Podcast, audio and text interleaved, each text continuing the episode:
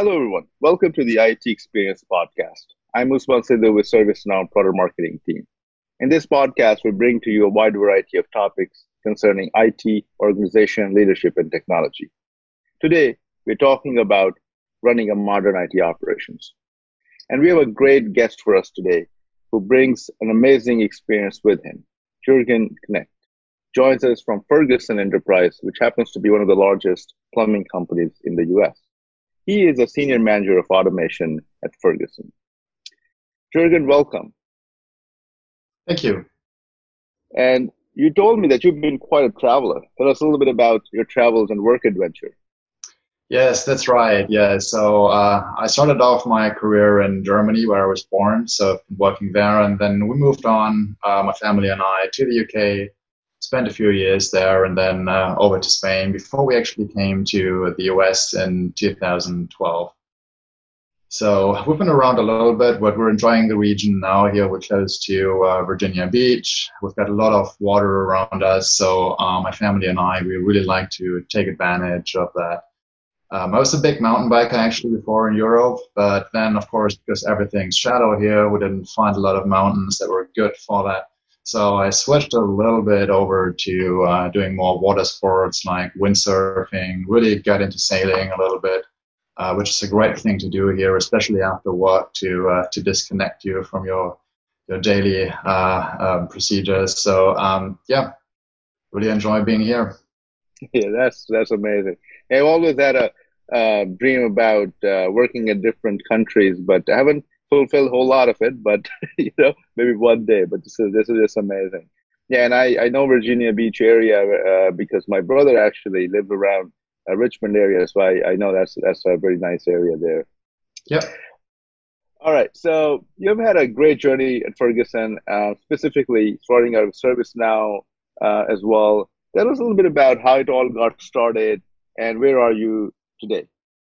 Yeah, so I actually started off my career as a Java developer back in Germany, but then moved on to become a consultant for systems and service management fairly quick, just because I had the opportunity to do that. Um, the, the the connection really back to monitoring and I T operations management for me started quite early, um, because uh, one of the um, uh, customers or companies I was working for back in the days, they actually asked me if I would be able and willing to develop a monitoring agent for them. So that's very interesting because I had that background as a Java developer, and I could really put it now into the context of systems management and monitoring.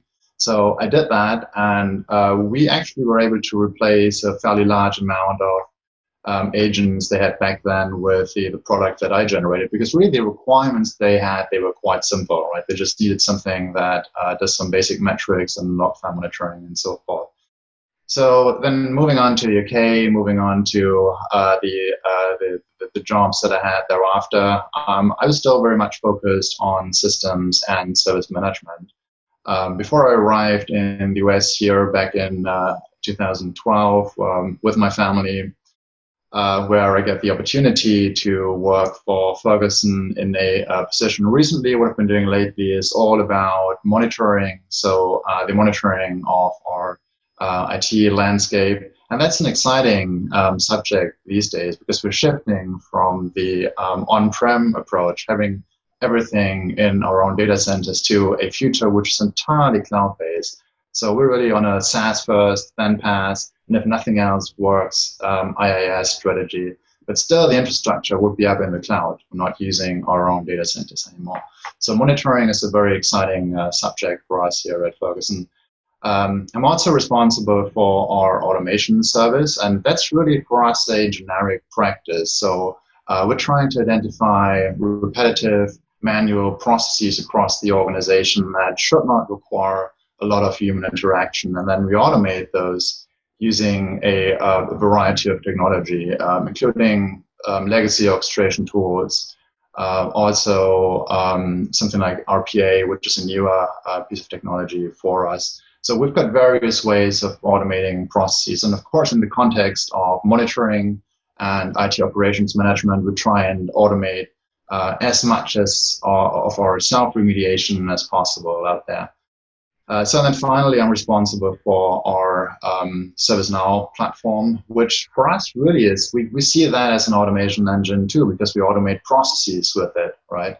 Um, it's just a different nature of processes, but uh, we're seeing a lot of success with just utilizing uh, the, the, the features of the, the ServiceNow platform, and also building uh, our, our custom applications on top of that to replace processes which were quite often driven and executed via email before, which, as we all know, is not a very efficient, efficient means of uh, running, uh, running a process. So uh, that's pretty much where we stand today. Yeah, that's an amazing journey. And one of the things that we always see in these types of journeys is when you uh, when you start this modernization and automation path, you know, a lot of users might have their favorite tools, and uh, you know, they want to hang on to those things uh, before them, before you move them to a consolidated workspaces, for example. So, how has that cultural change uh, for you at uh, Ferguson been? When that requires a, a gradual shift in mindset, right? From an operational perspective, we are coming from a world where really every team were doing their own monitoring. So they had their own console open, they had their own views configured uh, to show the relevant aspects for their environment. But I mean, in the end, that approach really doesn't work all that well, because those admins and individual teams, they've got day jobs to do. They just don't sit there all day long looking at monitoring consoles, waiting for something to happen. So uh, really what we were missing out with that approach is the uh, proactive aspect of noticing issues proactively before they actually turn into a critical event affecting our business productivity. So um, it was, from that perspective, uh, not actually a very hard sell. It, of course, it takes some getting used to, but it took some burden off of those teams too, um, as we established a central operations center. So uh, it, it's it's an advantage for uh, for for those teams to to do that. And today, um, really, we've got the the central um, operations center out there that is one console to look at. Everything is in ServiceNow Event Management now, and of course, we've got a variety of tools feeding events into ServiceNow today. Uh, that's how the, the setup is. But with that strategy, it's really, really important that you've got one place for the operations center, which really consolidates all your events across the board, puts it into a central console, and really correlates there at that level, um, and maps everything against uh, the, the service dependency, the service maps, information we've got coming in from configuration management, and just create that central single source of truth. And then from there, you can actually work uh, going forwards. Oh, that's amazing. Um, now, you also told us uh, about your AIOps and automation strategy. So would you mind sharing a little bit around that, some of the things that how you're defining it at Ferguson, and also what kind of outcomes you have achieved and looking to achieve? Yeah, absolutely. Yes. So automation and uh, intelligence is really, really important for us, um, as we are in a world where just machine learning is getting more and more relevant, really in all areas, right? So we're trying to uh, apply it as much as we can and take advantage of the, uh, the functionality there. So in the context of ServiceNow, there are a few areas where we're using built-in capabilities. Excuse me. Uh, one is the um, auto-categorization, auto-routing of tickets, which we can do through a, a classification engine, so to speak, that, that comes with ServiceNow. So that's more on the service management side. Then on the operations management side, we're using uh, the, the built-in machine learning capabilities to uh, help us just correlate the uh, large amount of events that are flowing into our ServiceNow platform on a daily basis. So uh, that means that we actually create um, automatic groups, and uh, that allows us to collapse ten or twenty or however many you have events into just a single line for uh, our operations center to look at. So very important capability there. Uh, there are some nice trending um, functionalities built into ServiceNow today, which helps us predict the Uh, future development of individual metrics, like, for instance, um, getting some, uh, some some predictive trends around C P U utilization on a server, or interface utilization on another thing, or really everything that generates raw metric data, uh, you can um, assess in, in that way and, and predict trends. So that's where it stands today. Uh, we also look at deploying the uh, virtual agents in ServiceNow, which again uses machine learning more on the um, natural language understanding side. But uh, again, something we're really excited about because uh, we did some analysis in that space. We looked at uh, the, the conversations that we've got coming into our uh, live chat channels today. And really a, a, a great proportion of that, like something in the fifty percent range, actually relates to our top fifteen issues that we're seeing across I T. So if we could just go and create um, uh, bot conversations around that, that'll take away fifty percent of that load, and that is huge, right? Allowing us to reduce the, the size of that team, but not to reduce our headcount, but really take those associates and allow them to move on to more productive tasks, like bringing project work forward and so forth. So huge opportunity there.